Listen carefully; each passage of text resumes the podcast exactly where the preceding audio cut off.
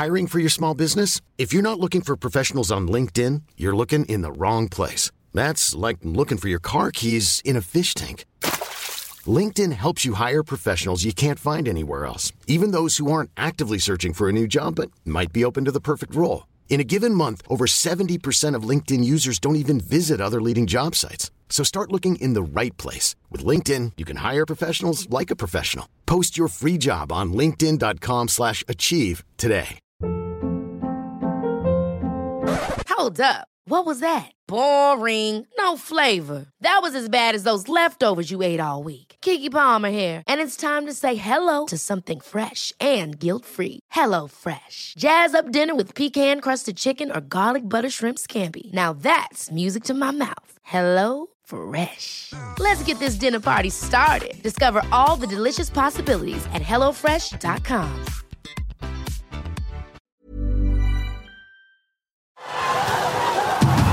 Hockeyvänner, det blir NHL, det blir SHL, det blir Hockeyallsvenskan. Det ska bli riktigt, riktigt kul. Trion Bulten, Wallin, Gide. Det är så bra. Jag älskar det. Det är mål! Det är mål ju! Och Södergren jublar. Hög frekvens, högt tempo. Deflected and a save! Rebound save! That was brilliant! Det gillar vi så mycket. Jag älskar det. En levande legend. Det är ju helt fantastiskt. Andas och njut. Kära hockeyvänner, Viaplays eh, hockeypodd nummer 291 ska börja ta form här den här eh, dagen i september, den 16 som det är när vi spelar in det här. Och vi väntar att få fram finalparet till Stanley Cup-slutspelet. Vi har ju ett lag klart. Dallas står där och inväntar. Antingen har det blivit Tampa eller New York Islanders, Islanders som överlevde den här natten och reducerade det i ledning där för Tampa med 3-2 i matcher. Ska prata mycket om det här, men såklart också tjuvkika lite in mot SHL som gör premiär i helgen och eh, spekulera lite hur det kommer att gå och framförallt den där ekonomiska biten. Och Sen så kommer den här podden ta alla möjliga vägar. Ni vet hur det brukar vara när man har två experter med och en sitter framför mig lite sömndrucken. Visst använder man det ordet Håkan? Det har jag hört, ja. Ja. Det stämmer nog. Ja, det är klart som sjutton man är det. Alltså, det, det är inte utan att det, det kostar lite, eh, inte så mycket kalorier, men eh, sömntimmar, missade sömntimmar och hänga på det här slutspelet. Och när det dessutom då för, ja, inte det är väl femte eller sjätte gången, bara blir dubbla overtimes, då, är det, då är det lite tungt att komma upp och vara här i studion vid, vid halv tio. Höll du dig vaken hela natten alltså nu när Ja, jag missade vann? faktiskt tio, första tio minuterna av första OT, då kvartade jag till. Alltså. Då, då, helt plötsligt så va- vaknade jag till och så såg jag att det gått tio minuter av OT. Men i och med att de spelar fortfarande så kände jag inte att jag hade missat så mycket. Nej, nej, men det är starkt gjort av dig Håkan. Du har ju haft en jobbig dag innan och spelat golf bland Ja, annat. var ju, så att det, är klart att, ja, väldigt. Rickard, jag vet att du är väl lite trött av helt andra orsaker. Berätta. Ja, det är väl inte mer än att det, vardagslivet har rullat igång så smått med ja, tidig revelj och eh, lite allmänt halv morgnar. Eh, och förutom det så har jag dragit igång ett litet projekt hemma i trädgården. Här. Jag tror jag sagt det någon gång förut när vi ska bygga pool. Och, eh, nu är det ingen återvändo kan man väl lugnt säga. För nu är halva trädgården uppgrävd och, nu är det snart dags för mig att och börja bygga lite här. Så jag är nervös av, av de anledningarna. Och dessutom eh, så pågår ju hockeyn i alla möjliga former. Och igår kväll var det klassfotbollsmatch som vi, vårat Axels klass, min sons lag, då blev eminent framcoachade av mig. Jag mutade dem med glass och de vann Oj. sin första match i år. Ja, vad Så det- snyggt. Eh, va? det, det händer grejer överallt. Det är Jag må- härligt. Jag måste bara få höra vad din roll är i det här poolbygget. Eh, jag ska inte vara ett dugg involverad i grävningen som tur är, för det verkar vara riktigt svårt. Eh, och sen ska jag försöka bygga stommen. Eh, enligt någon form av stor legoliknande skiss. Så vi får se om jag har tagit vatten över huvudet som man säger i ett poolprojekt. Ja, det är bra. Det är, det är bara att googla. Man kan hitta allting på Google. Efter, Absolut. efter den där beskrivningen nu så tror jag ingen av dina kamrater kommer svara på ditt telefonsamtal den närmaste månaden. Nej. Det, det det, förstår farsan du. som, han är pensionär, eh, min far, sedan ett antal år tillbaka. Men han har jobbat extra lite grann. Eh, men nu sa han upp sig för nu ska han vara med och bygga pool. han sagt. Så jag får luta mig mot honom i vanlig ordning. Det är alltså Poolboy Senior. Exakt. ja, det är underbart. Samarbete och familjebanden de bara blir starkare och starkare. Du, eh, hur mycket hockey har du hunnit kolla Rickard?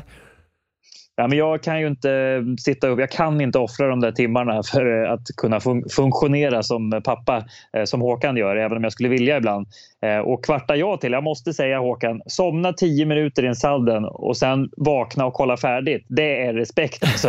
för då är jag körd om jag somnar i en match sådär ja, men du måste, upp, du måste upp och röra eh, på dig. Eller hur? Eh, kanske kommer med åldern och rutinen.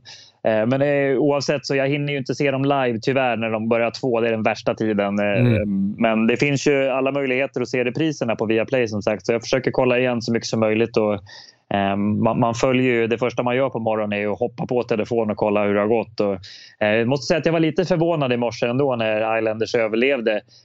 Um, och, och, gjorde det starkt att komma tillbaka där i övertiden. Så den lever. Det trodde jag faktiskt inte. Nej, den gör det. Det har varit någon sån överraskning nu varje morgon man har stigit upp. Jag är ju som dig också Rickard. Jag, jag kollar ju mer på, på morgonen och går igenom matchen på Viaplay. Det är ju fantastisk funktion det där ja, att man kan ja. göra det så nu. Eh, men, men, men, just nu kommer det där komma också för samtliga finalmatcher kunde ju faktiskt startat upp en finalserie redan natten mellan torsdag och fredag. Så var ju tanken om mm. Tampa nu hade vunnit. Eh, kan bli natten mellan lördag och söndag final 1 om Tampa vinner här med 4-2 matcher. Annars så drar det igång i början av nästa vecka. Men det är ju de där tipsen, det får man ju år efter år efter år efter år. Hur gör ni för att eh, vara pigga och fräscha när man sitter där i studion? Jag har ju en taktik att jag alltid går och lägger mig mellan ja, sju och nio på kvällen. Det var, det var nästan lättare när, när barnen var små, för då var man ju helt slut vid sjutiden. Då kunde man sova mellan sju och nio. Sen gick jag upp, kollade Sportnytt och sen åkte in då till studion och gjorde mig redo. Men eh, det är svårare och svårare att somna där på kvällen. Svårare nu då jämfört med det, alltså, i och med att vi har gått igenom de här processerna vid några slutspel vid det här laget. Så, alltså det svåra nu, det är, nu är det ju mörkt. Både när du liksom går, eh, ska gå och lägga dig då, på dagen eller på eftermiddagen. Mm.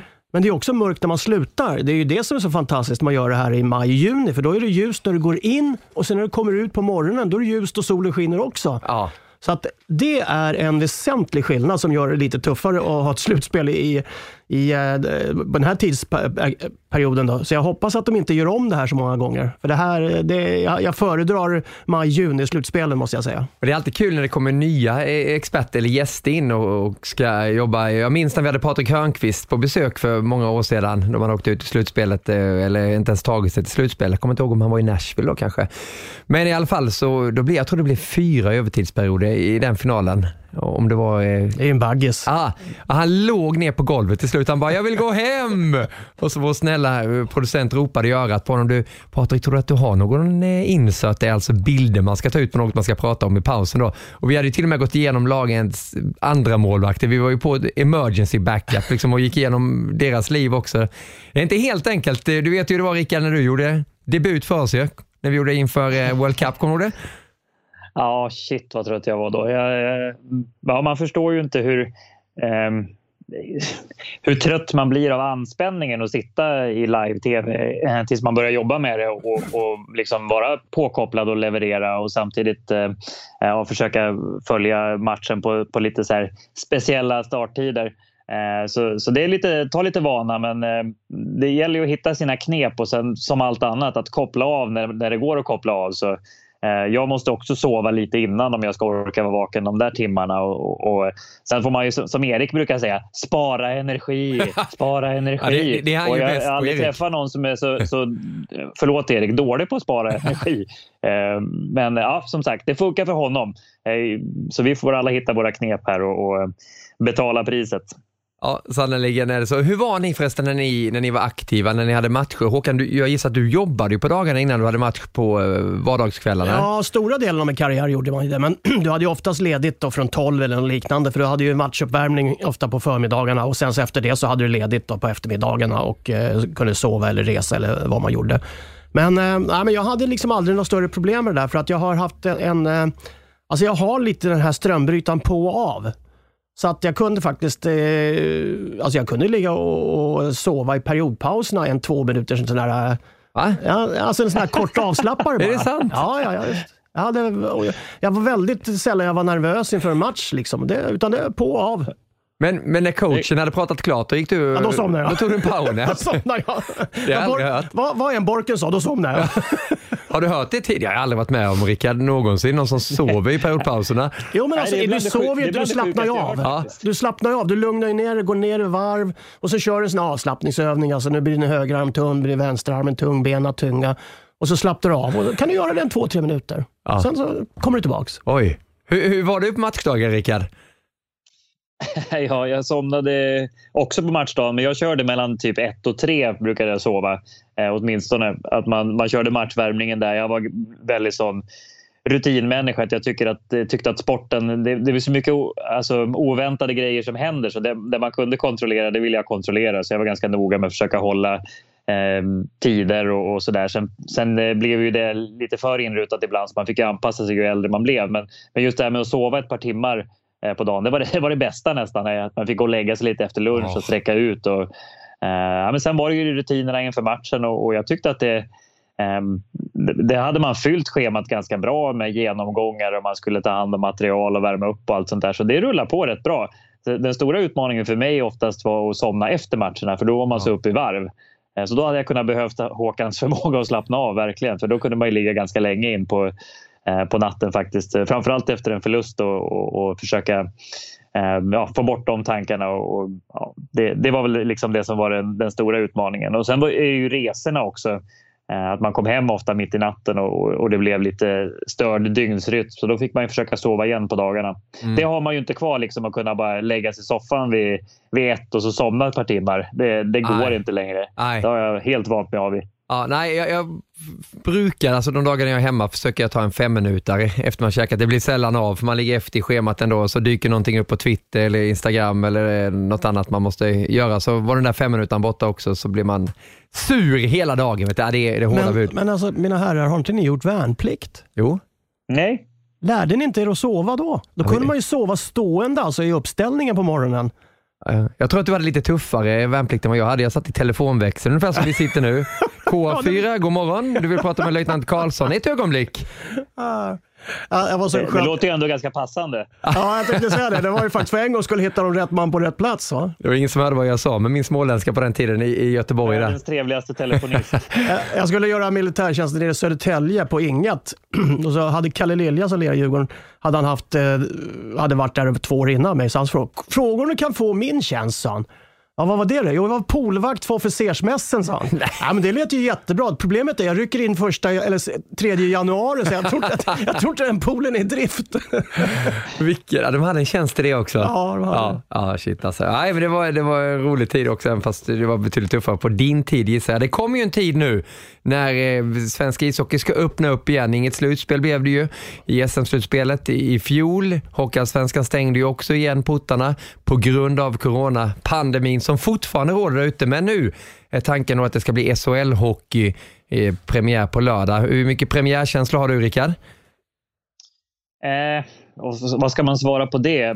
det är Var ärlig. Man, eh, man, blir, man blir ju lite pepprad med de här inför eh, reportagen och eh, ehm, sett några träningsmatcher på tv eh, och man läser i tidningar och jag hade Sebastian Eriksson eh, på, på besök här och fika lite i helgen så jag pumpade honom på lite pulsen så men det känns ju inte riktigt som vanligt för, för någon av oss tror jag. Så jag hoppas att de kan sparka igång SHL och få lite den här känslan av att, man, att de överraskar oss, att, de, att det går för fullt från början. Lite grann som NHL kom in här. Nu är det slutspel, men jag tror att det behövs att det blir lite, lite positivt här, lite bra energi och att spelarna kan bjuda till. För det, det känns, jag ska inte säga avslaget, men det känns annorlunda. Eh, och, och just den här osäkerheten att man inte vet vad som händer med publiken gör nog att spelarna också är lite, jag ska, jag ska inte säga avvaktande, men fundersamma på hur det här kommer bli. Var det det intrycket du fick där vid fikabordet också? Ja, men lite grann sådär. Att det, i, I vanliga fall så, jag vet hur det var som spelare och just att man såg fram emot den här premiärmatchen, att det skulle bli fullsatt och eh, man hade gått och laddat upp eh, för det här så länge. Eh, jag fick inte riktigt den känslan av- att de hade det tänket än. Utan att det, det- som sagt, just, det är så mycket som, som är osäkert än. Så det är inte bara fokus på den här premiärmatchen som jag upplevde att det var. Att det, den feststämningen som in, infann sig för alla runt omkring drog med spelarna. Eh, och, nej, det, ska bli, det ska bli spännande att se och jag tycker det är jättekul att de ska köra igång. Men eh, jag, jag, får inte de där, den där vanliga premiärnerven, det får jag inte. Ja, men det kanske blir att man upplever som en lite längre försäsong, att det blir det till publiken sitter där Håkan. Jag vet inte vad din uppfattning är? Ja, men sen tror jag också att huvudfokus just nu, det är ju inte sporten, utan det är ju då helt andra, eh, andra villkor och, och, och eh, problem som eh, ligger runt utanför rinken. Och det, det är självklart, det påverkar ju då i, i det här sättet också negativt. Så att eh, jag tror att de flesta som sagt som är, alltså det, och det, är, det är oavsett idrott egentligen, utan det är ju hela den här situationen som vi lever i för tillfället som lägger någon sån här sordi över allting. Det, det blir inte lika festligt, det blir inte lika spännande, det blir inte lika glatt längre, utan vi lever i en bra mycket allvarligare värld än, än eh, vi gjorde för ett år sedan och det, har sin, det sätter sina avtryck. Mm. Du har ju bollat väldigt ska... mycket med... Ja, kör Rickard. Ja, jag ska säga en sak till också, för egen del, att, att man har inte varit inne i eller jag har i alla fall inte varit inne i ishallen eller i Löfbergs arena och, och stått där liksom och kollat träningarna och, och fått den här hockeyfeelingen än. Eh, och det påverkar mig att, att man inte har kunnat vara nära rinken och känna lukten och på det sättet. Eh, faktiskt. Så jag vet inte om det, om det är så för alla, men, men det triggar igång mig i alla fall. Att när man fick komma nära och liksom känna och se på, på, på väldigt nära håll, mm. då, då blev jag ännu mer sugen. Så den, den känslan har jag inte fått än eftersom det inte har varit den här matchpulsen som man kommer nära. För den, den får man bara när man kommer riktigt nära rinken tycker jag. Jag brukar alltid, alltså mitt, eh, på mitt civila jobb då, som ansvarig för en liga så var ju alltid egentligen arbetsperioden första januari och till seriestart. Det var då liksom den tunga arbetsperioden låg rent organisatoriskt. Va? Du skulle ska ordna allting och sen så kom det nästan som ett crescendo med två saker. Ett var det press, eh, pressdagen, när man hade ett stort baluns med alla pressen och alla lagen skulle presenteras. Och sen premiärmatchen. För när väl det var igång, då var så att säga alla planer igångsatta och då kunde man pusta ut och så kunde man börja titta på ishockey. Och Det där märker jag nu väldigt, eh, väldigt stor skillnad på. För jag, alltså jag, har ju, jag har ju varit med på golfbanan än på hockeyrinkar på sista den här tiden. Va? Så att, det har också gjort att man, för, man tappar liksom hela den här eh, upptrappningen som du brukar ha. För att det är ju så inför en säsong. Alltså du vet ju att det kommer en uppbyggnadsperiod, du vet att det kommer en matchperiod och så vet du att helt plötsligt, bang, så, så startar mm. allting. Så att du, du kan ju liksom titta på det här crescendot när seriestarten börjar. Men det har man också tappat lite i år och det tror jag är generellt för många människor också, just för som jag sa, att den här situationen som vi hamnar i nu gör att det finns så mycket intressen och eh, frågetecken runt omkring så att du kan egentligen inte koncentrera dig på just att följa din, ditt lag, din klubb så hårt som du brukade göra kanske med alla sådana här hardcore-killar som, eh, och tjejer som är intresserade av ishockey. Ja, det tror jag också. Men du, vad har du hört för indikationer när det gäller eh, spelarna, eh, Rickard? Just, jag tänkte med ekonomin, det var ju så när det här bröt ut, eh, då blev det ju att det blev permitteringar och hela den här biten. Är man 100% nu? Har, har de sina löner och alla de här förmåner och allting? Rullar det som vanligt SHL-livet? För spelarna? Jag ska, jag ska inte säga att jag, att jag vet och det tror jag också att spelarna inte riktigt vet vad som kommer hända. Jag läste i, i lokaltidningen här att Färjestad fortfarande hade permitter, eller skulle ha permitterade spelare efter att SHL har börjat. Eh, Eh, jag vet inte hur man löser sånt här rent tekniskt. Alltså. Eh, men det är också någonting som bidrar till osäkerheten och jag vet att det har diskuterats eh, lönesänkningar också. Lite grann beroende på vad som händer med publiken och vilka intäkter man får. Färjestad som, som ju är min närmaste klubb och där, man hör och läser mest om i, i tidningar och, och sådär vet jag att de presenterade på årsmötet också att de hade den budget man la var ju ett en normal budget och sen får man liksom ha olika scenarion eh, som kan kicka in. Då. Eh, och, och, eh, de vet ju inte heller. Så Nej. Den grejen tror jag blir att det också, som vi sa, lägger lite sordin på, på den här glädjen över premiären. Att man vet inte vad som händer med ekonomin och alla fattar ju att det, det kommer bli ett ansträngt läge för, för hela Hockeysverige om det inte går att, att ta in Eh, intäkter på, på något sätt. Så det gäller att vara kreativ och hitta nya lösningar och framförallt som, som ledare och, och um, runt föreningarna, alltså de som sitter i styrelsen och de som är tränare. Så att alla gör sitt och sen ändå försöker vara tydliga och, och transparenta så att det inte blir det här tisslet och tasslet och, och oron som lätt smyger sig in tror jag.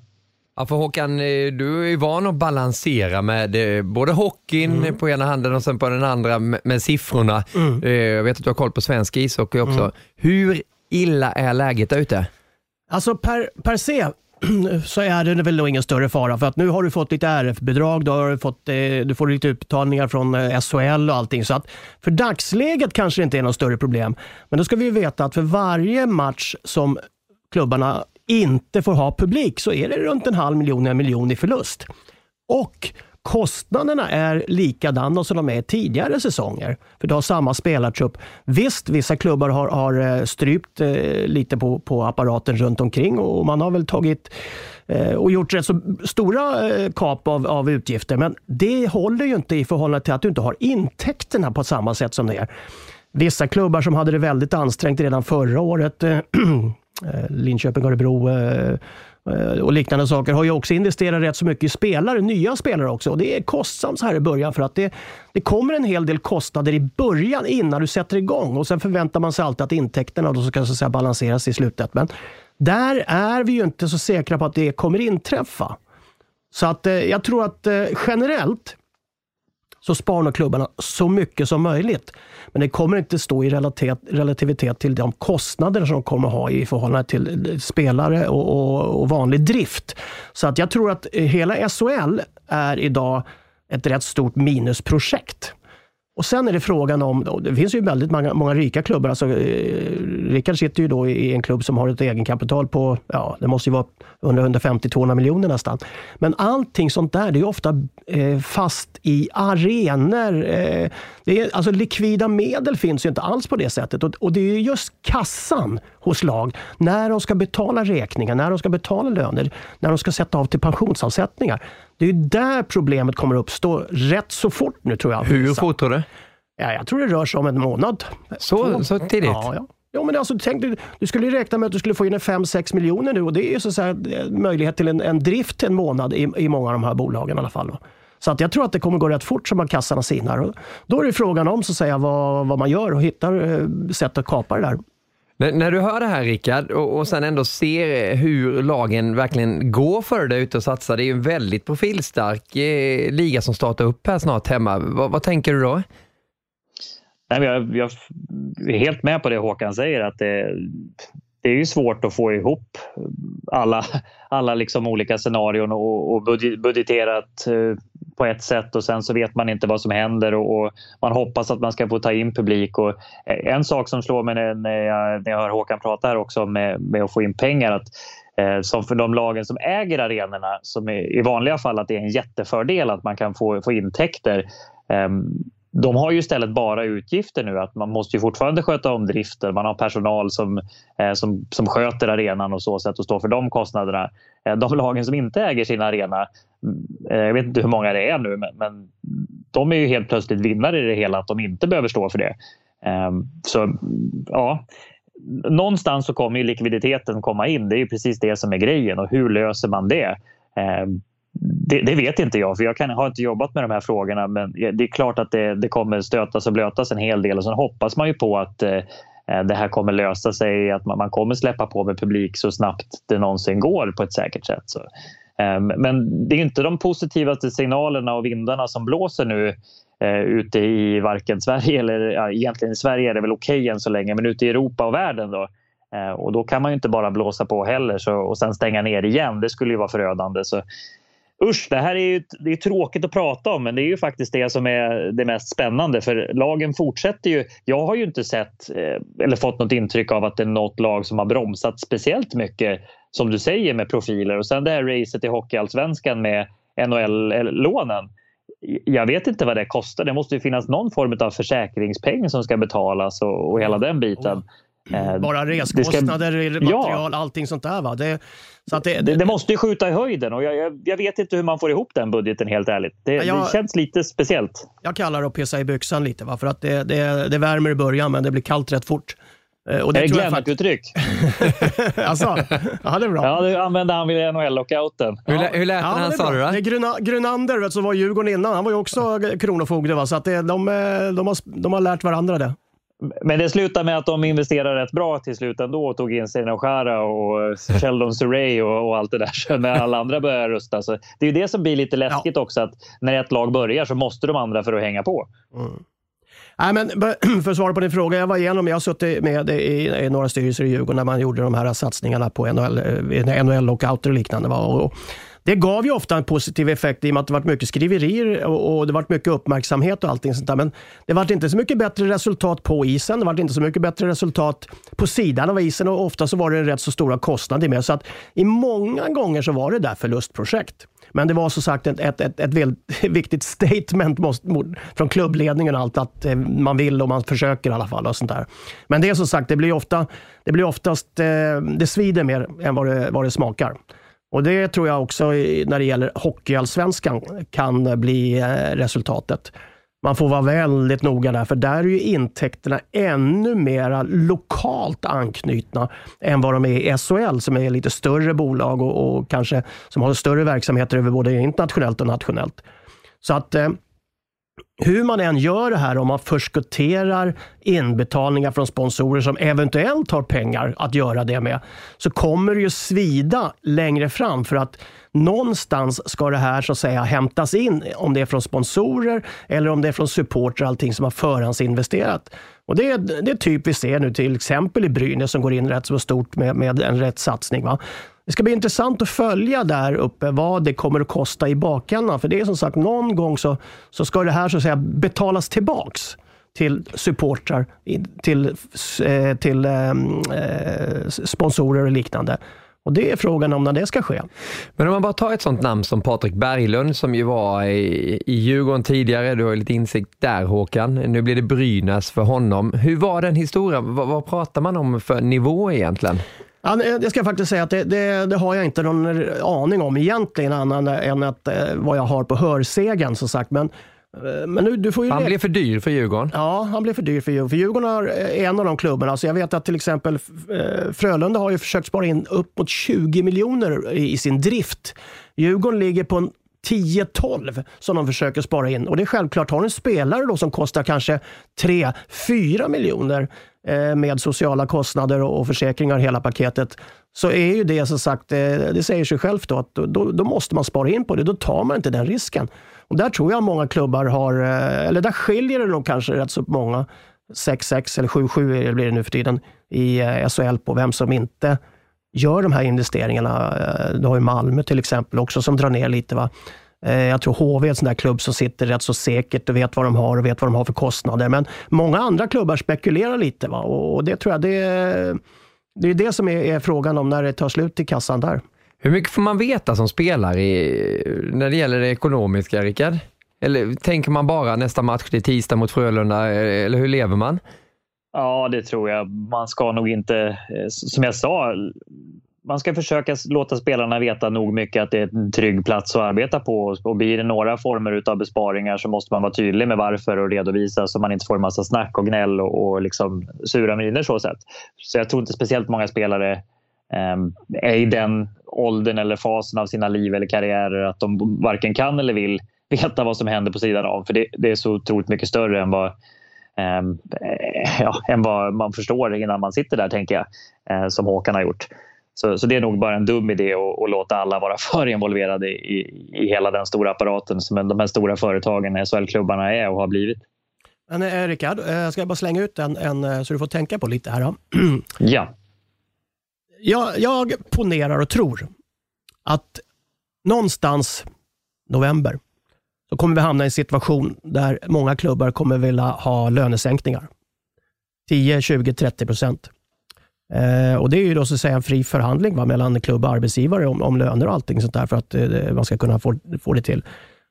Hur ställer sig A, svenska spelare som ofta brukar vara rätt solidariska, som har Siko kanske som, är, som en förhandlingspart också i unionen, kontra utländska spelare i den situationen? Vad, vad, vad tror du så säga, med eh, fingrarna lite i eh, hockeyisen? Jag tror att det stora problemet kommer bli de kontrakten som är förhandsbetalda.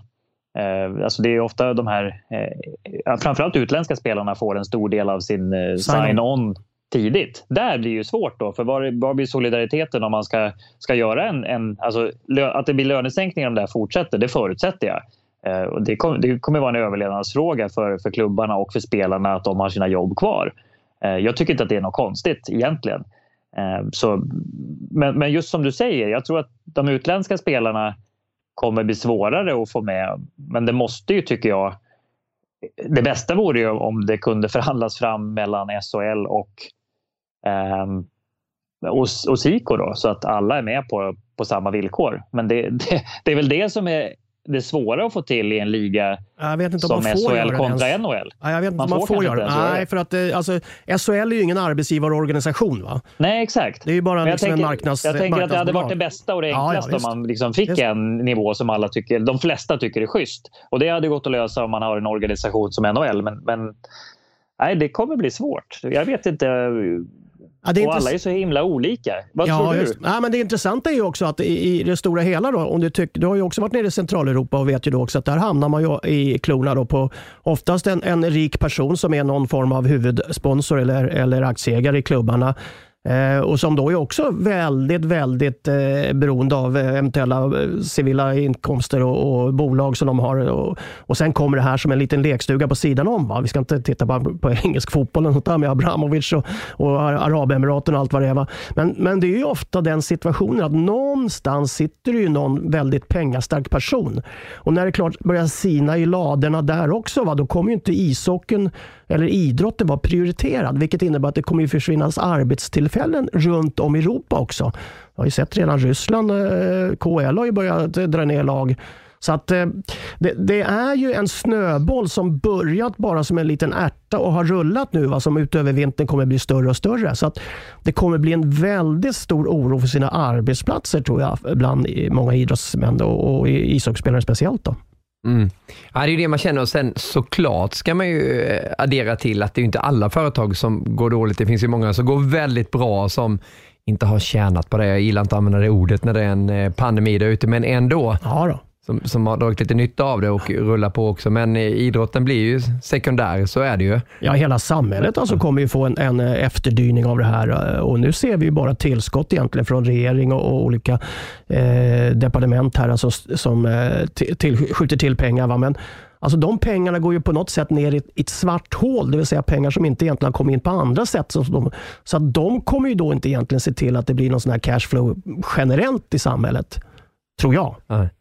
Ja, det, det, Ja, vi får se. Men, men, men en, en sak som är, är också, jag tänker nu när vi sitter och funderar på det här, att det, det schysstaste vore ju om, om man på något sätt hittade, en, eh, jag vet inte hur man skulle göra, men ni vet som NHL har, att man har någon form av escrow, att Ja. man tar en del av lönerna och sen får man se när, när säsongen är slut. Ja, vad fick vi in till slut? Mm. Okej, då får ni tillbaks den här delen. Får man inte in dem då? Nej, men som att ni förstår att man inte behöver betala Ja. tillbaks eller sänka lönerna. Det hade ju varit den smartaste lösningen kan jag tycka, men det är säkert extremt komplicerat. Och tänk men, vad fort, eh, vad fort det går, Rickard. Tänk vad fort det går då. Fo- Folk som har skrikit och skällt på den där escrown, helt plötsligt börjar till- folk titta på det. Kanske det var inte någon dum idé. Nej. Då börjar man titta bara åt det hållet istället va? all, alla är vi människor. Ja, precis. Så är det. Ja, men man ska kunna prata hur länge som helst Ja, om det här och och hoppas ni som lyssnar på podcasten också eh, tycker att det är intressant för det är ju ekonomi som spelar en väldigt stor inverkan på dagens elitidrott. Har gjort det länge också, kanske mer än någonsin nu. Om, jag tänkte bara vi skulle göra, ett, inte ett quiz här, men bara att ni får ge era funderingar, lite korta puckar bara, hur säsongerna kommer att gå. Inte vilka lag som vinner, utan hur de kommer spelas, om de kommer att spelas. SHL vet vi drar igång på lördag och det, det, då ska ju pucken släppas eh, om det inte nu blir lag som drabbas av covid-19 här, bara akut läge så att det skjuts upp där också. Men eh, SHL igång Hockeyallsvenskan i eh, oktober, är ju tanken där. Man ska få ta in lite fler åskådare. Men CHL, vad tror ni? Hur, Nej, inte? nej, jag tror de är inställd. Vad tror du Rickard?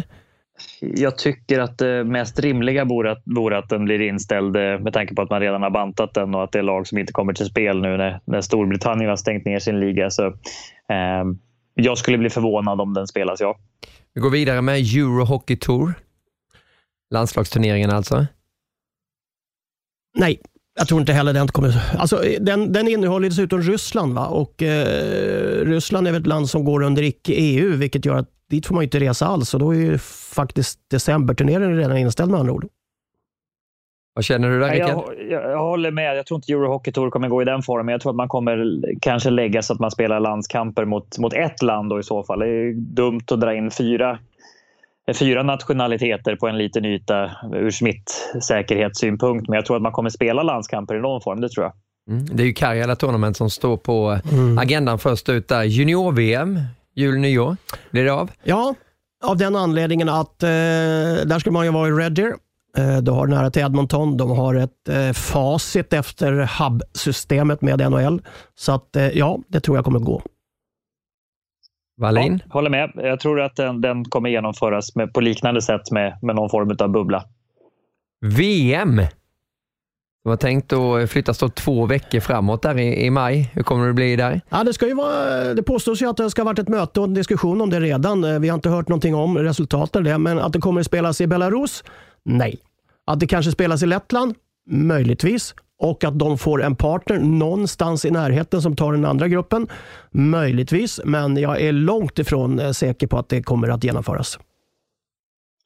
Jag tror faktiskt inte det kommer, det kommer hända. Och, och det baserar jag också på att eh, NHL-säsongen kommer ligga...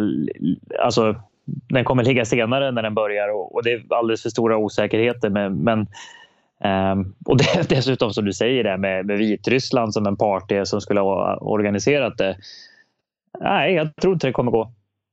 Jag tror det kommer vara nationella ligor enbart. Uh, och så är vi inne på Stanley Cup-slutspelet nu som ju rullar, men när drar NHL igång? Hur kommer det bli där tror ni? Jag tror de för det första kommer flytta det till eh, första januari.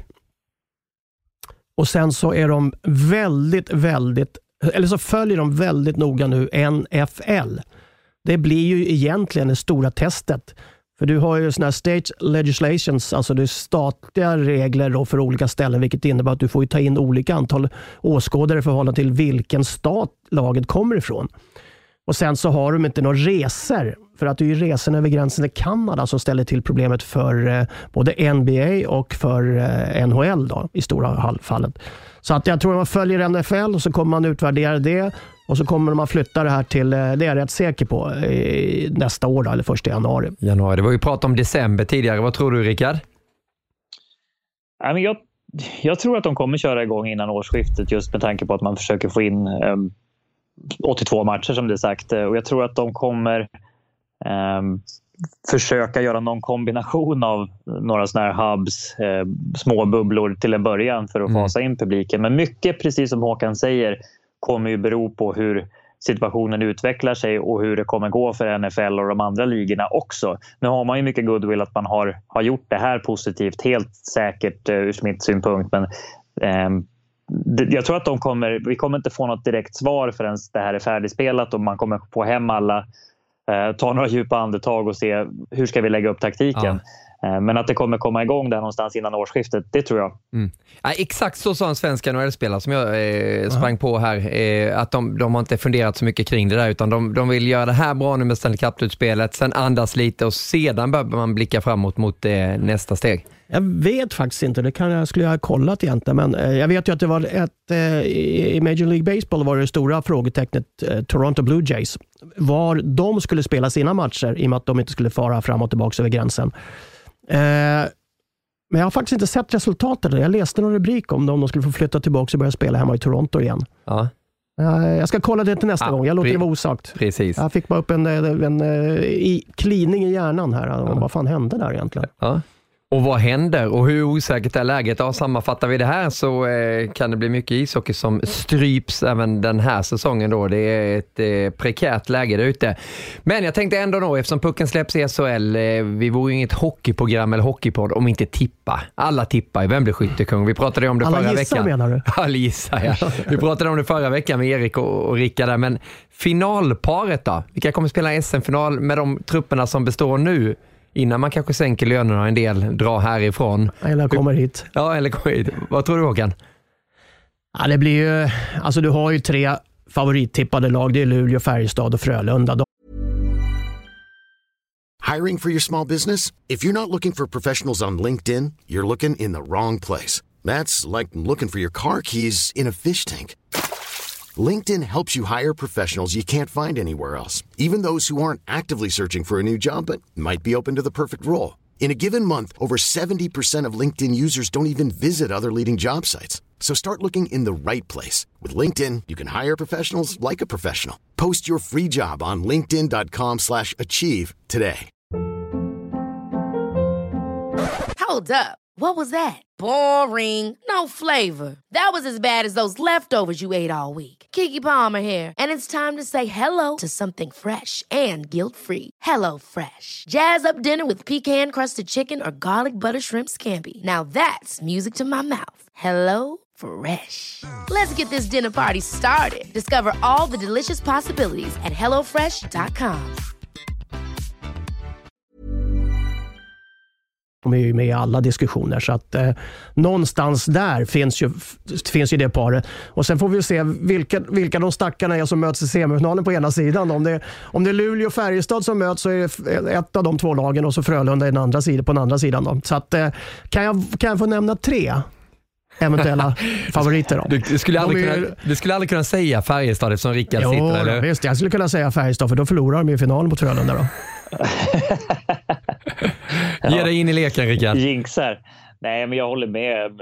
Alltså, i, i, vanliga fall så är det helt omöjligt att tippa också förrän man har spelat en 10-15 omgångar och, och sett hur det verkligen ser ut i praktiken. Men eh, Luleå ser ju starka ut, var bra i fjol också och har inte gjort allt för stora förändringar. Eh, jag tror att det kommer vara något lag som, som vi inte riktigt tror på på förhand kanske. Som, det, det är så oerhört jämnt. Mm. Och de lagen som sticker ut, man baserar ju ofta på det som har, har hänt i fjol och, och eventuella värvningar som, eller de, värvningar som man har, har fått in. Och det är inte alltid de blir exakt som, som man har planerat och sen så är SHL-klubbarna väldigt beroende av utveckling, att några spelare har tagit kliv framåt för att laget ska bli bättre där. Um, men jag, jag, jag tycker jag gillade vad Rögle gjorde i fjol. Ehm, jag tycker de är lite spännande. Kan de hålla uppe den, den utvecklingen som de har haft där så kommer de bli att slå, eller svåra att slå också. Ehm, så jag lägger in Rögle i den eh, lilla vad ska vi säga, Ja. favoritklungan Ja, men gör också. det. Men det Ta blir bort- säkert inte alls som vi tror. Ta Nej. bort Färjestad alltså. Ja, oh ja, för, det, för då anti-jinxar jag det. Ja, Så de exakt. kommer vinna. Och jag applicerar dit Växjö Lakers också som eh, kan bli lite intressanta nu Rosén kommer hem. Så eh, har vi lite på de här lagen som eh, vi har kanske lite koppling till också. Men du, det är snart dags att koppla bort SHL här, gå in på eh, Stanley Cup. Men jag bara fastnade vid det när man sitter och tittar på de här tränarnamnen. När man växte upp så var det ju ofta att tränarna gick runt, runt, runt. Ja, men nu är man i Luleå, nu är man i Djurgården, nu är man i, i Karlstad, Färjestad. Och jag tänker på namn som eh, Per Jonsson, det var Melin, Säcken Säckejärvi, Harald, vår vän Lyckne, var ju, var ju också där. Och, eh, Han måste ha blivit sparkad sista gången i alla fall, eller hur? Ja, men då var det ju de här namnen som gick runt, eh, Tommy Sandlin innan eh, och ha- hade väldigt stor eh, maktfaktor Ja. i, i svensk ishockey. Nu börjar det bli lite så igen, fast det är en ny generation. Mm. Jag tänker på Sam Hallam, varit i Växjö sedan, vad är det, 2012 kanske? Mm. Rönnberg, Frölunda något år senare. Man börjar jobba ganska lång tid i sina klubbar och det är de här namnen som går runt nu. Peter Andersson lämnar Malmö upp till Brynäs. Mm. Eh, Hur tänker du kring tränarnamnen sådär Håkan? Hur stark generation är det? Eh, Jag tror att det är en stark generation så tillvida att det här är den första generation som arbetar kanske på ett annorlunda sätt än vad den tidigare generationen gjorde. Då var man så att säga, var du tränare, ja då var du allting. Då skötte du så att säga försäsong, du skötte eh, nyförvärv, du skötte träningar, matcher, allting var du så att säga. Du var ju nästan hjulet nu är de ju egentligen arbetsledare som har då så att säga en styrelse att rapportera till eller en general manager att rapportera till som de arbetar ihop med. Och Sen har de då några skills coacher på ett eller annat sätt som, som hjälper till på en underliggande nivå. Så att Det här är väl första generationen som arbetar efter den metodiken. Och Det tror jag har gjort att det här generationsskiftet som har varit nu, det innebär också att de här killarna kommer att vara mycket längre i sina klubbar. Utan De behöver inte byta var tredje år som man egentligen var legio att man gjorde tidigare. Nej. Då hade folk tröttnat på det. Nu försvinner ju spelarna. Och Nu måste du ha en, ungefär som i NHL faktiskt, för att det här är ju ett NHL-mönster egentligen. Då måste du ha ett antal stomspelare som jag kallar det, sex, sju stycken så att säga, riktiga eh, göteborgare, stockholmare, leksingar, brynäsare, Fär- Färjestadkillar eller liknande.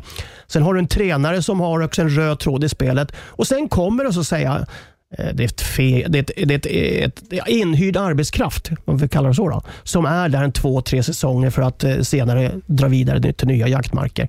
Så att jag tror att det är eh, mer en fråga om hur det här systemet har utvecklats och de här killarna kan det och de är egentligen den som kommer sitta här i tio år. Du fick ju nästan vara med om den där utvecklingen lite. Rickard, hur upplevde du det egentligen? Från de här eh, gamla klassiska tränarnamnen, vi, vi kan ju nämna fler än vad jag gjorde. Conny Evensson, Bäckman. Lill-Kenta, Per Bäckman, eh, Ankan Palmström, ja. Kurre Lundmark. Ja. Här kan vi gå långt. Jag tänker bara Trygg ja, Hansa. Trygg Hansa, den här polon, alltid upp där som en stor drog innan de blev förbannade. Ja, Nej, men, eh, din eh, åsikt om det där Rickard? Ja, eh, jag tycker Håkan sammanfattade det ganska bra. Att det har ju hänt saker. Att det är mer ett team nu. Att man är, man är ju inte tränare så, utan man är ju coach, arbetsledare, manager mer om man ska ta som typ engelsk fotboll. Att det, det är lite mindre hands-on jobb att vara SHL-tränare nu.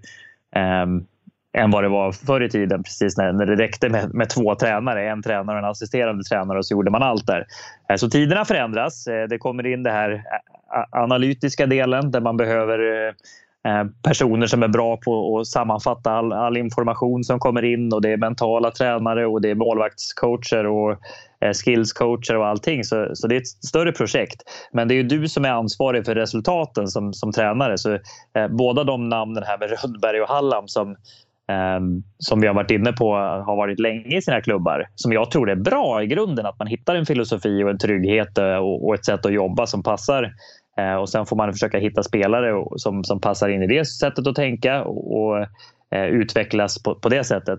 Men det förutsätter ju att man vinner, att man inte förlorar. Mm. För Det är det som gör att så många tränare, oavsett hur bra eller dåliga de är, blir utbytta.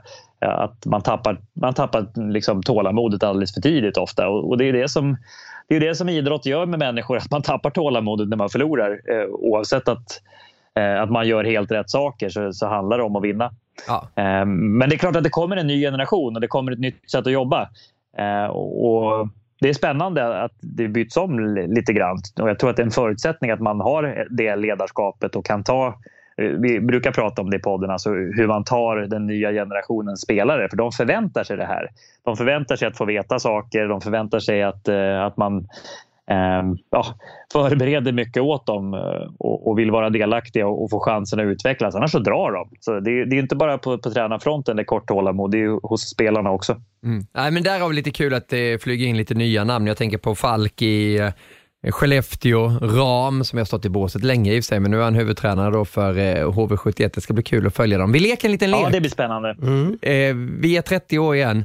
Vi har grävt en pool och jobbat stenhårt och kommer muskulösa, förberedda eh, och får ge oss eh, möjligheten att spela SHL igen. Vilken tränare skulle du valt i så fall, Håkan, att få eh, spela för just nu i SHL? Den då? Ja, nej, men det alltså den som är på modet... Du hade inte tagit Bulan i alla fall? Jo, jag hade ju faktiskt gjort det. Va? För det är den killen som är på... på um, han är ju då, i och med att han har lyckats i två klubbar, han har lyckats på samma metodik och allting sånt där. Va? Så att han är ju den på, som är på modet. Vilket gör att spelare har en, en, eh, en, en stor respekt för honom. Det skulle jag också ha i sådana fall. Men det hade ju varit lite spännande att se. Vad, alltså Jonas Rönnqvist som försvann bara helt plötsligt och hittade på med andra saker. Lite inne i hockeyvärlden i och för sig. Men, men ehm, det vore kul att se en liten comeback från honom. För det är en sån där kille som jag tror går i, Det är samma, samma andas barn där uppe från eh, Luleå-tiden som eh, har lärt sig mycket av, av de som har varit före dem. Så att, nej, Bulan skulle jag ta. Bulan tar du. Bulan tar Håkan och Bulan. Eh, ja. Wallin då? Kan bli spännande, på, kan bli spännande i, i, i tränarrummet i pauserna. Ja. Varför får inte jag spela för? du sitter ju och sover i pauserna. Ja, precis. Där får du nog inte spela för Bulan. Vem ska du spela för, Rickard? Ja, det är ju frågan om vem man skulle vilja spela för. och att man skulle tycka att det verkar roligast själv nu när man inte har varit utanför eller om man skulle vilja ge sig själv chansen att vinna. Eh, för det, det hade ju varit det som hade kommit ner till. Eh, jag tycker ju att det är spännande hur Roger Rönnberg har, har eh, byggt upp det nere i Frölunda. Ja, det hade varit spännande att se från insidan eh, exakt hur de jobbar. Eh, det är väl ett tråkigt svar kanske. Jag försöker tänka om det är någon annan som jag skulle gärna Bert? vilja spela Linköping, för. Linköping, eh, Bert? Ja, vad sa du? Bert Robertsson? Nej, det tror jag inte hade okay. passat mig speciellt bra. Eh, men det bygger jag nog på mycket andra erfarenheter som jag inte skulle ha vägt in i det hela. Jag har ingen aning om hur Bert är. Så från det hade också varit intressant, det kan jag säga. Eh, men jag tror inte att hans sätt att vara hade gått hand i handsken med, med min mentalitet på, på förhand i alla fall. Men nu har man ju haft fel i förr. Att det, så här, tränare som man egentligen tycker att eh, eh det här passar inte mig kanske är bäst egentligen för en. Så, eh, Johan Penneborn i, i Färjestad har ju också en annan approach eh, än många andra och, och ja, väldigt bra på att delegera sådär. Men, eh, ja, jag, jag, vet inte om jag har något namn. Det finns säkert eh, eh någon jättespännande. Jag, jag tycker att Björn Hellkvist där också har ju fått mycket, mycket gott om sig under ett antal år och, och verkar ju inte vara rädd för att ta de kontroversiella besluten. Så jag eh, kanske landar i honom då. Ja, ja, men det är intressant. Jag hade de valt den där stilen i Oskarshamn. Filander, ny tränare som kommer in där. Eh, ja, det är spännande ja, också. Han är lite bra kille, huvudet ja. på skaft också. Men det finns men många intressanta. Det, det, var ju inte så lyckat i Västerås när han var första coach. Nej. Andra coach han lyckats bra som. Han har ju utvecklats en del ja. sedan dess också. Ja, men det säger man alltid som en ursäkt innan va, när man anställer honom. Va? Nej, men jag måste säga att alltså, vi har, vi har jäkligt... Man måste tro på människorna Håkan. Ja, jo, men jag tänkte ju säga det. Vi, vi ska vara rätt klara över det, att vi har väldigt starka ledarprofiler mm. i nästan ja. samtliga SHL-lag och en hel del eh, hockeyallsvenska lag. Va? Så att vi har en generation av tränare, ledare som är skickliga på det nya sättet att leda lag. Och Det borgar ju för att utvecklingen inom svensk idrott, svensk ishockey framförallt, kommer att fortsätta. Mm. Och den gör det alltså Sen går det ju cykler också. Det, jag måste avsluta det här också medan vi pratar om det. Det går ju lite cykler också. Frågan är hur länge Sam Hallam klarar sig nu om, om, om det skulle gå lite sämre för Växjö. För jag tror inte han har ändrat sig speciellt mycket, men när man blir för länge på ett ställe så det blir ju svårare och svårare för varje år att hålla sig på toppen och där tycker jag man har sett lite grann med Växjö att det har ju varit en liten nedåtgående spiral ett antal år. Så det är lite så här make or break eh, säsong för, för Sam Hallam i, i, i Växjö utan att jag tror att han har blivit ett dugg sämre tränare för det. Ja, det, det är det. Man brukar ju, det gjorde man tidigare, då pratade man om fem år någonting. Ja. Sen var det i alla fall... Ja, tre till fem. Tre till fem, ja. Frågan är ju bara, vem, vem, vem är det som inte gör bästa jobbet? Är det Evertsson som inte hämtar dit rätt spelare eller är det Hallam som inte det kan det ju vara, men ja. det är alltid tränaren Ja, exakt. Det, det, är lättare, det är lättare att sparka han. Evertsson var väl VD ett tag till och med, va? så ja, ja, han kan ju inte sparka sig själv då. Ja, vi önskar samtliga tränare och lagspelare ja. stort lycka till. Pucken släpps på lördag alltså. Det är ju Simor som bevakar SHL även den här säsongen och vi följer upp det här i Viaplays Hockeypodd. Men nu, full fokus mot Stanley Cup-finalen. Viaplays Hockeypodd nummer 291 eh, där vi har pratat mycket ekonomi, kommit in lite på svensk ishockey, men det vi hårdbevakar och eh, följer är ju Stanley Cup. Vi var inne och nuddade vid det vid inledningen av den här podcasten. Vi vet ju att Dallas står där och väntar på finalmotståndare. Vi hade ju trott när vi skulle spela in den här podcasten att nu är det klart, nu är det snart nedsläpp för eh, Stanley Cup-finalen där borta i Edmonton mellan Tampa och Dallas. Det är ju inte riktigt så, utan Islanders stretar emot. Hur överraskade är du Rickard över det? Ja, det är inte alls så faktiskt för att Islanders jag kan inte säga att de, de chockade men ehm, de är starka och de är svåra att tampas med och de går, inte, de går liksom inte iväg. Eh, det var en stor, ett stor missräkning att inte Braden Point kunde spela för Tampa. Eh, I annat fall så tror jag de hade varit klara för han är liksom tungan på vågen i ett lag som spelmässigt är faktiskt ganska överlägsen den här serien så här långt. Oerhört intressant mentalt läge när vi går in i match 6 igen nu. För tappar Tampa den så börjar de nog fundera eh, väldigt mycket mer än vad som är hälsosamt. Fortfarande bättre laget, fortfarande Viktor Hedman i storform. Vasilevski spelar bra. De har mycket som går för dem, men Islanders är, Islanders är ett sånt där 2020-lag. Alltså. De, de, de gör saker man inte tror är möjligt. Att, eh, helt, helt riktigt så var det ju eh, avsaknaden av Braden Point var rätt tydlig. Framförallt effektiviteten. De sköt över 37 skott i natt igen. Alltså. Så att, eh, det var ju lite där det sprack. Va? Men det är ju också, kan man säga det, att det antagligen så var det en sån här uh, reaktion på att man hade tre till matcher. Man har fortfarande matchbollar kvar. Eh, vilket innebär att man, man tog en chansning. Man, att, eh, man leker hellre point för att det, om man går vidare, ja, då är det viktigt att han är frisk. Vilket innebär att då, kan man, då sparar vi honom den här matchen. Jag tror helt säkert att han kommer spela i match 6. Eh, för att då börjar matchbollen ta slut. Va? För att kommer det till sjunde avgörande, då vet alla att det här är, det är oroligt. Men sen var det ju som sagt lite spännande. Va? För att eh, Trots gjorde liten, liten vridning i laget. Han bytte ut stor, stark fysisk kraft, Ross Johnston, i, i eh, i kortsargen till motståndarna till att sätta in den där Johnny Boychuk då, i, i uh, muskler i kortsargen i egna zonen. Det vill säga han spelar 7-11, 7 backar, 11 forwards. Det har han inte gjort förut. Han har lirat 6-12 hela tiden för att de ska ha en rytm och checka allting. Så att han gjorde en liten, uh, rätt så viktig tycker jag, ändring i laget som gjorde att det blev det blev inte säkrare backspel, men det var tuffare. Det var eh, mera jobbigt för och, obekvämt för eh, de här um, Tampa-forwards att komma in framför kassen, vilket som har alltid varit styrkan i Islanders. Så på något sätt så förstärkte han själen i Islanders spel genom att peta in Johnny Boychuk, Boychuk ja. in igen i laget. Och rutin också såklart. Dessutom, ja. för mm. han hade ju inte lirat sedan match ett i hela ligan, eller hela slutspelet. Nej. Så det, var, det, var, lite, det, var, det var smart, för det gav också tror jag en, eh, en signal till laget om igen vad som är viktigast. Och Det var att freda egna kassen. Alltså de skjuter 24 skott ja. på fem perioder. 25, 24 skott på fem och vinner perioder matchen. och vinner matchen. Ja. Det är ju nästan stöld. Men, men just det där mentala läget då, när man går in med ett tre matcher. Hur resonerar man i ett slutspel? Man vet att man möter en motståndare som är förbannat bra, för det var ju Tampa ja, i matchen vi gjorde i helgen också då de vann med 4-1. Hur resonerar man Rickard när man går in med den där jätteuppförsbacken? Alltså, man, man, är ju såklart, man känner ju att man är i underläge.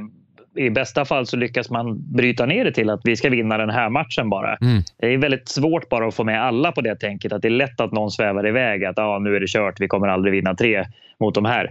Ehm, men det verkar ju som att man, man fokuserade på en sak. Det var att försvara sig och vara tät och göra det tufft för Tampa. Ehm, och nu är det 2-3. Då är det mycket, mycket lättare att få med folk på, på, och tro på, på det hela så att säga. Ehm, och återigen bryta ner det att vinna en match till så får vi se. Det är den mentaliteten som man måste ha och fördelen med Islanders sätt att spela är att man kan ofta Eh, hitta styrka i att ingen tror på en. det är lite vi mot världen och det, det verkar de ha gjort ändå. De gjorde det på sitt sätt som Håkan säger. Må vara att det är lite turligt då när man inte får iväg mer offensivt men eh, nej, de är, de är imponerande i sitt sätt att, att, att hålla ihop lagmoralen.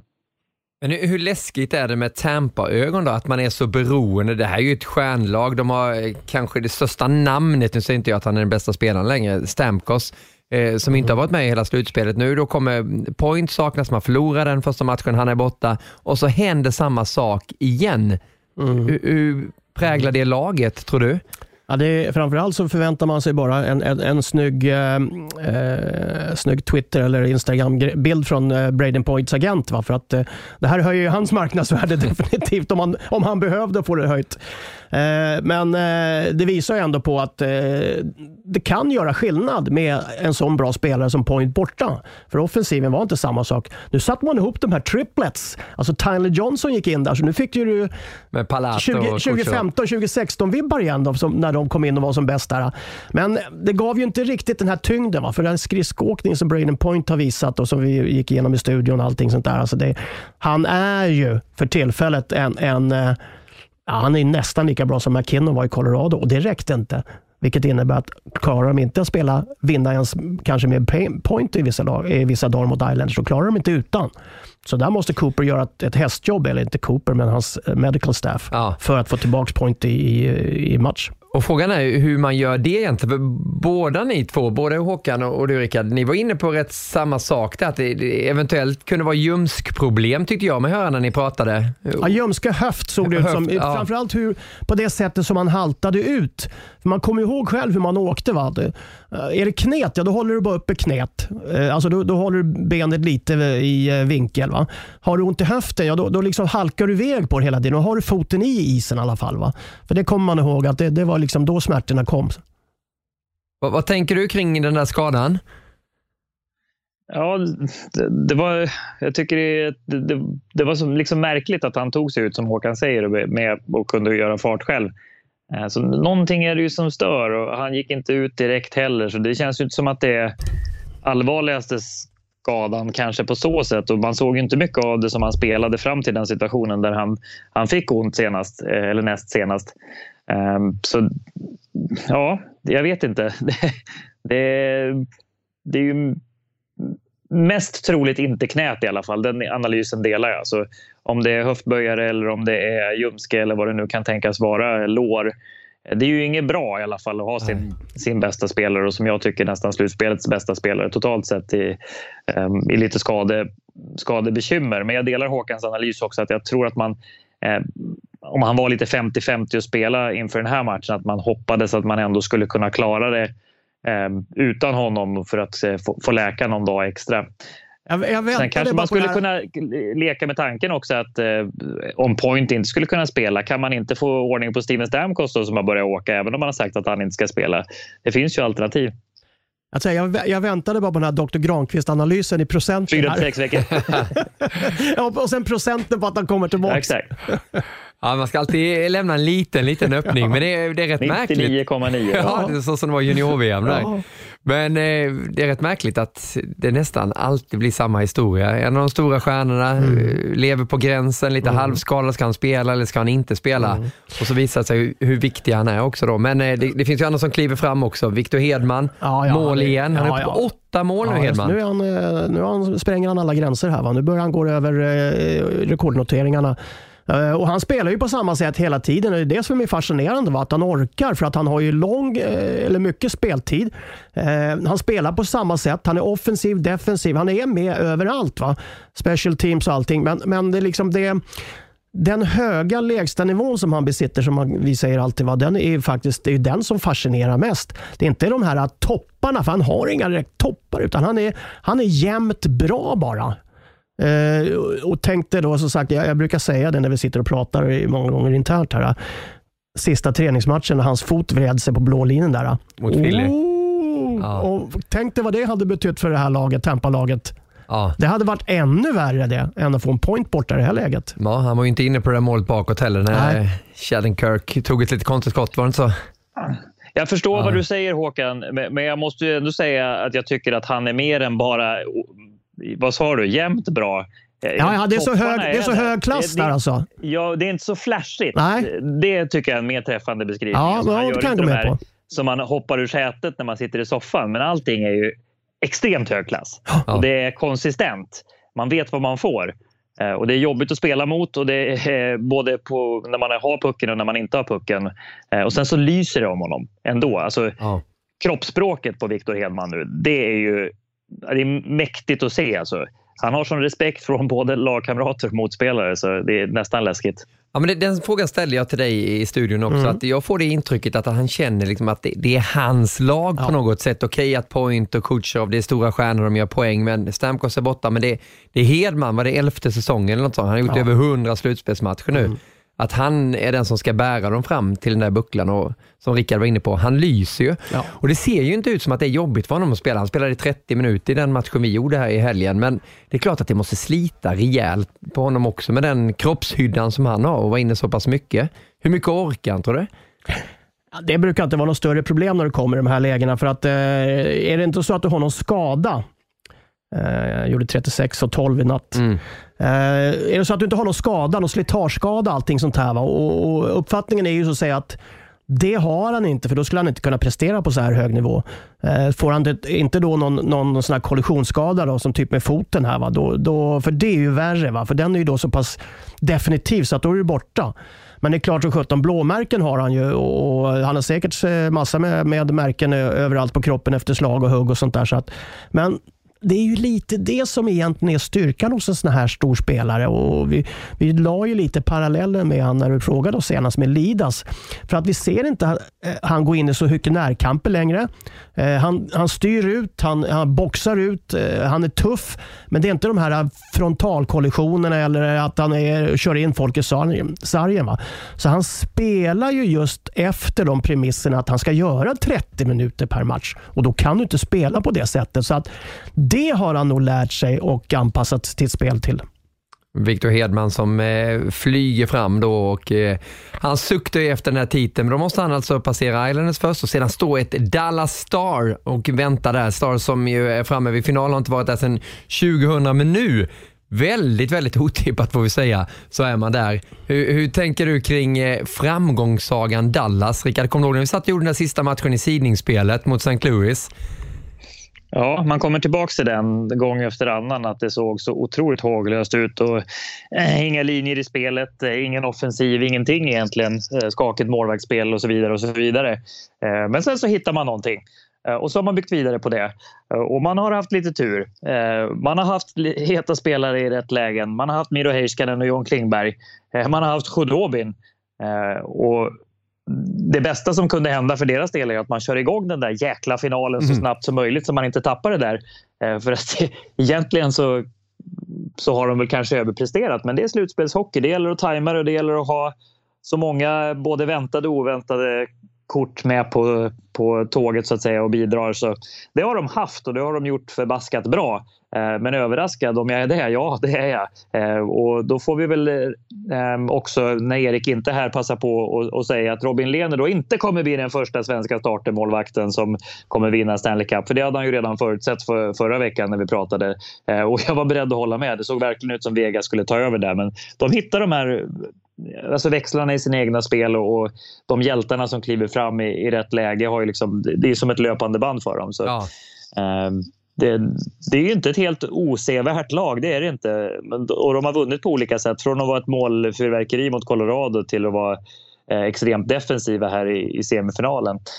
Eh, det, ja, jag vet inte. Det känns ju som att oavsett vem de får möta så blir de lite underdogs i, i finalen ändå. Men eh, Rickard, eh, ja. jag ser i alla fall någon, något vänster. Dallas är ju lite parallellt till vad St. Louis var i fjol. Alltså det, är inte no, det är inte något speciellt bra lag som vi har haft någon större respekt för eller ser som en möjlig vinnare. Men nu är de här helt plötsligt bara på att de har funnit ett spel som passar dem. Eh, så där tycker jag det finns lite paralleller. Sen att du har en målvakt som då varit eh, skadad. Alltså Bishop nu, så Kudomi fick komma in igen och, och liksom, fast, fast, egentligen var fast första keeper. Va? Då, du hittar någon back då helt plötsligt Heiskanen, Klingberg då, som var med Trangelo och Dunn förra året. Eh, och sen har du någon, någon, du ska hitta någon, eh, någon ny Ryan O'Reilly då, om det ska vara Goriano då eller helt plötsligt dyker det upp en finländare som avgör två matcher i princip. Kiviranta. Ja, precis. jag gillar den där t-shirten de tryckte upp. Jag, jag, ska inte säga vad det stod på, men jag tror de flesta vet vilken jag menar.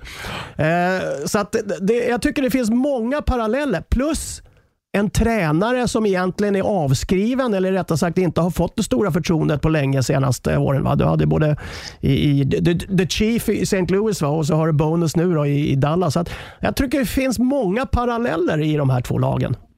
Och det, och det så, ja, ja, spring vidare Om jag får, får reflektera över vad du säger där så jag håller med om att det är lite grann att man kommer från ingenstans, att det är den mentaliteten. Däremot så var St. Louis eh, egentligen ett, ett bredare lag som var byggt på ett sätt att spela som gjorde att man, man hittade någonting eh, som var mer konsekvent. Jag upplever att Dallas är mer oförutsägbart på gott och ont om du förstår vad jag menar. Och med, med att man, man, la, man lägger fler ägg vid att Klingberg och eh, Heiskanen ska, eh, ska vara de som driver offensiven. Sen har, har man en tydligare första kedja eh, som dock inte presterar och ändå så, så, så de är lite så här svåranalyserade Dallas mer än St. Louis. Då var det mer en lagmaskin som tuggade och forecheckade och, och slet.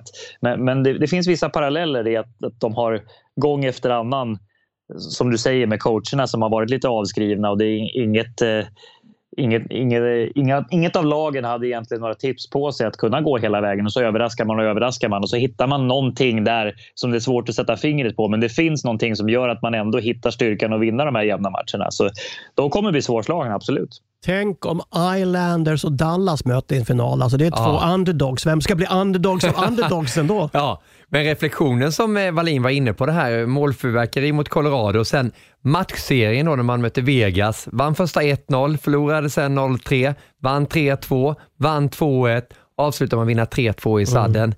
Det, det är målsnålt ändå Sen har vi ju varit inne på Ben som vi har pratat om flera veckor nu, att ja, men de här måste kliva fram. Radulov, Ben och mm. Seigin. Vi väntar väl på Seigin då, men Ben var han uppe på. De har ju gjort det. De har de gjort har det nu. matcher, och ben, de inte har liksom de här poängtotalen att matcha kanske. Ja, men Ben är ju uppe på, jag tror han är på åtta mål nu, åtta eller nio mål. Mm. Ja, sen framförallt när det blir 2-1, 3-2, alla de här eh, små resultaten, ja då är ett mål viktigare än något annat. Va? I, i 5-1-vinster eller 6-5-vinster så syns det ju inte på samma sätt egentligen och då, då kanske man tycker att de ska göra fler poäng. Men, men nu när det väl eh, drar ihop sig, då stiger de ändå fram. Så att det, det måste man ju säga att antingen så har de konserverat formen och väntar på rätt tillfälle för att eh, det, alltså de stora namnen behövs i de stora matcherna. Men samtidigt, alltså, de har ju haft väldigt bra ersättare som har tagit ansvar i både andra och tredje line. Så de har ju faktiskt tre formationer rent offensivt som bidrar nu Dallas. Och Då har ju det egentligen blivit en styrka. Så den här interna konkurrensen, där, där ska du ta fram lite bonus styrka. För han spelade inte mm. Ben och Seguin speciellt mycket. De hade 8-9 minuter vissa matcher för att de inte var tillräckligt bra i, i Colorado-serien. Så att han har ju verkligen markerat och fått igång dem av den anledningen också. Så det, det har varit lite fingerspitzgefühl. Men du Wallin, vi pratar mycket Hedman. Om jag säger John Klingberg, 16 poäng. Vad svarar du upp med då? Tack för kaffet. Eh, nej, men det, han är grym. Eh, det är han verkligen. Och, och eh, det som är som jag sa med Heiskanen och Klingberg, att de spelar ju inte ihop heller. Så de drar ju inte nytta av varandras excellens heller. Så de, de ligger bakom extremt mycket och, och Klingberg har ju har växt som spelare på det sättet att han han blir lite mera Victor Hedman trots att han har de här mera flashiga delarna i sitt spel kvar. Eh, så tar han större, bättre bedömningar och bättre utan puck och, och, och kan spela eh, det här spelet i, i defensiven också och vänta på rätt läge på ett helt annat sätt. Så, nej, John Klingberg har på något sätt smygit i Victor Hedmans eh, skugga fram till en position där han också har varit en av slutspelets inte bara bästa backar utan även bästa spelare tycker jag. Så det är kul att se. Om man tittar på, på Klingberg, du var inne på det här med Heiskanen också, att de inte spelar ihop. Eh, jag, jag, förstår ju också att de skulle kunna spela ihop, men eh, vad är det han vill sprida ut och vad skulle hända om man satte ihop dem? Han varierar. Ja, ja, framförallt så är det frågan om vem som ska ha pucken av dem. Ja. Eh, bägge två gillar att, att, att bära puck. Eh, bägge två gillar att uh, sätta upp spelen ordentligt. Va? Och Då blir det ju inte så att då, då, då, blir det, då blir det internkrig lite. Och Det vill man gärna undvika. Va? Plus att det kanske blir så att då, då letar de efter alldeles för svåra lösningar för att de ska överglänsa varandra. Så det, det tror jag kan vara smart. Men sen, han laborerar ju lite med dem där också. De spelar ju powerplay bägge två. Va? I vissa fall så sätter han in en Heiskanen första. Han sätter in Klingberg i vissa andra lägen. Så att han, han är rätt så smart bonus där att bygga just den här interna konkurrensen lite. För det är viktigt ska vi veta. Eh, jag brukar alltid säga att det finns bara en tupp på varje dynghög. Va? För att det, det, det, det handlar ju lite om det, vem som ska skina mest. Va? Och jag tror det passar Klingberg lite bättre att slå lite underläge. För fokus har ju faktiskt varit på Heiskanen. För hittills eller för två, tre matcher sedan bakåt, så har ju Heiskanen varit den som har varit primus motor i hela, i hela Dallas. Mm. Alltså. Så att, jag tror det passar honom bra, men samtidigt så vill Klingberg synas lite mer. Va? Och, då självklart, då skärper han till sig lite. Ja, men det är det jag var lite förvånad också över. När man, vi var ju faktiskt besökte Dallas för eh, något år sedan, jag och Erik där, när vi spelade in en årskrönika. När man gick in i det omklädningsrummet så kände man den här kemin måste ju vara väldigt svår att få ihop det. Du, du har Ben och Seigin då, som är rutinerade NHL-rävar. Du har Radulov som vi vet mycket väl hur han är. Han är vänster, han är höger, han är ja. överallt. Det är lite som kalanka på julafton, den där ja, ja. Fågeln som tittar fram. Precis. Och så har du Klingberg då med, med sin rätt sköna jargong också. Heiskanen som jag gissar är ganska så blyg när han kommer in och sen har de här rookiesarna kommit in då. Ja. och nu har du, ja, du, har ju, alltså du har ju en liten finsk koloni där. Du har en liten rysk koloni där. Och sen har du Klingberg och Janmark eh, på senare sätt. Så att det är många olika nationaliteter, stilar och eh, vad kallar man det då? attityder som ska formas. Va? Och då, det kräver sin man av en coach då, att få till det bästa på det sättet och bygga saker och ting så att det, det ger effekt. Rickard, om du skulle få eh, ge tre nycklar till Dallas. Nu är det ju svårt eftersom du inte vet vilka de ska möta i finalen. Men vad talar för att de skulle vinna klubbens andra titel? Ja, det, det är ju att Khorobin fortsätter på det, den inslagna vägen. Det är att man behåller produktion på, alltså på många spelare. Och att eh, det är inga ny, nyheter. Det är att eh, Klingberg och Heiskanen fortsätter spela lika bra. För då finns det alltid en toppback inne på isen. Eh, så, så det är ju de, alltså, de ingredienser som behövs. Eh, sen tror jag att eh, beroende på vilken de får möta så är det att de hittar rätt gameplan. Ska man spela offensivt? Ska man spela defensivt? Kommer skilja enormt hur de behöver spela om de får Mm. möta Islanders eller om de får möta Tampa. Eh, Men det har de visat att de kan hantera. Så nu blev det mer en, en analys än tre tydliga nycklar här. Men, men de ingredienserna måste finnas med. Att, att, de här, eh, att målvaktsspelet är samma, att man har en bred produktion och att Heiskanen och Klingberg fortsätter att vara så bra. Det tycker jag är de viktigaste grejerna om de ska ha chansen att vinna igen. Ja, för det enda, det enda egentligen som är, är centralt där, det är ju målvaktsspelet. Det, för det, det har ju egentligen inte med, med motståndet att göra, utan de måste vara bra oavsett. Men sen är det definitivt stor skillnad på upplägget på spelplanen, allting om du möter Islanders eller om du möter Tampa. För det är ju som vi har sett, då, det är ju två helt olika organisationer, både på och utanför isen. Ja, det är en jättesuccé, Dallas, eh, som står och väntar. Finalen kommer ju då tekas igång så snabbt det bara går efter att eh, Tampa och Islanders är klara. Eh, det lutar ju, vi säger om Tampa skulle vinna nu natten mellan torsdag och fredag blir det då, eh, så kommer finalen köra igång lördag, natten lördag till söndag. Bara en sån sak. Annars blir det ju en Game 7. Mm, på lördag Ja, på lördag. Eh, Och vi håller uppdaterade. Förmodligen eh, så dyker Stanley Cup-studion upp på lördag. Inte helt bekräftat ännu då, men eh, det, det jobbar vi efter såklart. och Är det inte på söndag då? Ja, det blir ju söndag. Ja. Om du tänker 02.00. Ja, vi är 02.00, va? så Ja. det, är- det är nattiné. Ja, men det är inte så lätt att... Men har ni, tänker ni vara vakna då, eller sover ni fortfarande så jag blir ensam i studion? Du får inte sova i pauserna då, Nej, för då kommer okej. du sova under studion. Ja, vi, vi får berätta dig vad som har hänt under spelet istället. Ja, det ska bli trevligt. Och Rickard, angenämt att eh, du vill vara med och prata så här länge i podcasten. Du har mycket att göra där ute Det nu. vill jag alltid vara med er grabbar, det vet ni. Det var trevligt att hoppas att du gräver på. Ta det lite lugnt nu så du har lite energi till helgen också. Lovar. Bra. Håkan, golfrunda väntar idag eller? Nej, jag tror jag faktiskt håller igen lite. Det är ett eh, viktigt mästerskap imorgon. Är det mästerskap imorgon? Mm. Aha. Nej, på Och- fredag. På fredag. På fredag. Det är på fredag, förlåt. Jag, Ja.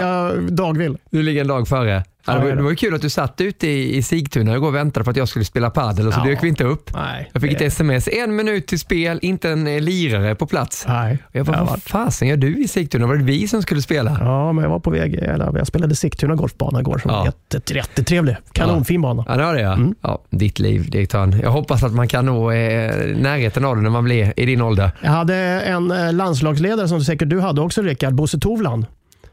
Nej, men, men jag vet vem det är. Det var Ja. precis i övergången där. Ja, och han- hade ju ett bra liv som vi sa och han eh, var ju överledare så han satt ju åt lite här och där och umgicks då med eh, Honoraziores i, eh, på mästerskapen. Och, då sa man alltid till honom, Bosse när jag, när jag slutar då ska, jag, då ska jag ta över ditt jobb.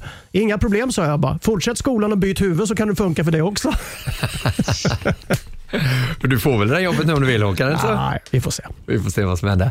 Ja, och det gör vi verkligen också på isen och i podcasten som eh, dyker upp eh, nästa vecka igen. Det här var ju avsnitt nummer 280 eh, 291. Och glöm inte bort nu att vi har fått en eh, liten sladdis, ett syskon via Plays eh, fotbollspodd med Claes Andersson och Frida Fagerlund finns ute på eh, I Like Radio och andra ställen där podcast finns. Det tycker vi är trevligt. Mycket. De spelar in här på torsdagar så det kommer ett nytt avsnitt varje torsdag. Så har ni hockey på onsdagar. Vi ligger steget före. Ja, De har- ungefär 291 va? 291 steg, 290 för de har gjort ett Ja, avsnitt. de har gjort ett, okej. Ja, men de har inte spelat in sin, eh, sitt avsnitt på Amadeus pizzeria i Karlskoga. Eller i baksätet på en Toyota. Precis, det finns mycket att leva upp till. Men som sagt, vi är oerhört eh, ödmjuka och glada att ni lyssnar på den här podcasten. Hoppas ni har haft mycket nöje med denna. Gå gärna tillbaka till eh, arkivet där det finns eh, mycket lyssningsbart att ta del av. Så hörs vi nästa vecka igen, så syns vi förmodligen i helgen. Trevligt! Spännande. Må bäst. Hockeyvänner, det blir NHL, det blir SHL, det blir Hockeyallsvenskan. Det ska bli riktigt, riktigt kul. Trion Bulten, Wallin, Gide. Det är så bra. Jag älskar det. Det är mål! Det är mål ju! Södergren jublar. Hög frekvens, högt tempo. Deflected and a save! Rebound save! That was brilliant! Goodness! Det gillar vi så mycket. Jag älskar det. En levande legend. Det är ju helt fantastiskt. Andas och njut. Produceras av I Like Radio. I Like Radio. Planning for your next trip? Elevate your travel style with Quince. Quince has all the jet setting essentials you'll want for your next getaway, like European linen, premium luggage options, buttery soft Italian leather bags, and so much more. And is all priced at 50 to 80% less than similar brands. Plus, Quince only works with factories that use safe and ethical manufacturing practices. Pack your bags with high-quality essentials you'll be wearing for vacations to come with Quince. Go to quince.com/pack for free shipping and 365-day returns. Hold up. What was that? Boring. No flavor. That was as bad as those leftovers you ate all week. Kiki Palmer here, and it's time to say hello to something fresh and guilt-free. Hello Fresh. Jazz up dinner with pecan-crusted chicken or garlic butter shrimp scampi. Now that's music to my mouth. Hello Fresh. Let's get this dinner party started. Discover all the delicious possibilities at hellofresh.com.